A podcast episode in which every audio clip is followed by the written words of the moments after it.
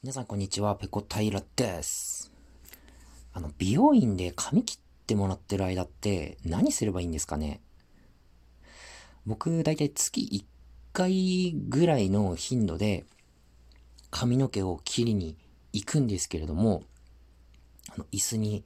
座って髪を切ってもらってる間に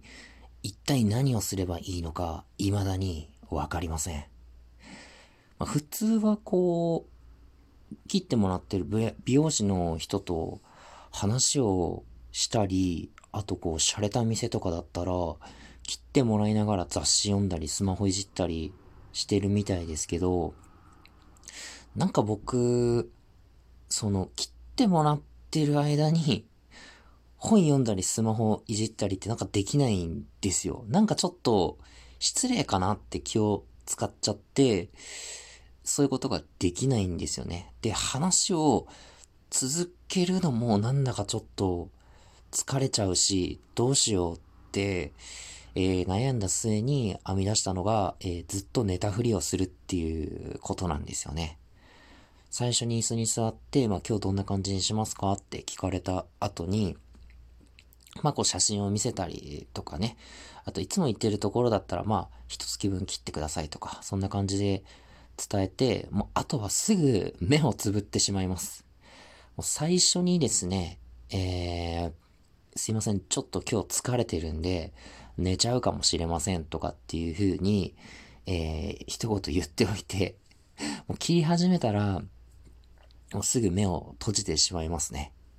普通ってあれずっと目開けてんですかね前髪とか切ってもらってる時怖くて目開けてられないんですけど、あれはどんな感じなんですかね？もう逆に美容師の方、もし、ね、リスナーの中でいたらですね、どういう風にするのが美容師にとってはありがたいのかって教えてもらえたら嬉しいです。まあ、やっぱり、その、お客さんがどういうキャラクターの人かっていうのを判断して、美容師の方もね、話をするのか、まあ、あとはこう、声をかけずにね、えー、静かにえー、切るだけにするのかって判断すると思うんですけど、なんか僕の場合だと、その美容師の人の方をこう、気にしちゃって、この美容師さんにとっては自分はどう振る舞うのがいいんだろうってなんか考えちゃうんですよね。で、考えて疲れて、もうどうでもよくなってしまうっていう、そんな感じで今まで生きてきましたね。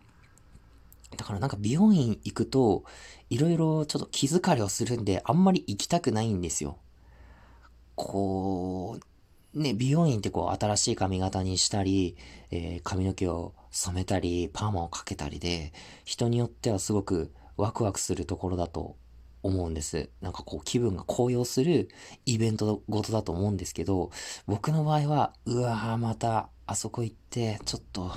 気疲れするのかってなんか思っちゃうんで、いつもね、え毎月ぐらいで切り行かないといけないんですけど、それがすごい億劫になるんですよね。あと、あの髪の毛切ってもらって、シャンプー終わった後に、こう肩のマッサージとかしてくれるじゃないですか。もうあれが本当に、あの、いらないんですよ。人生で肩凝ったことが一度、一度もないので、そのやってもらってありがたいんですけども、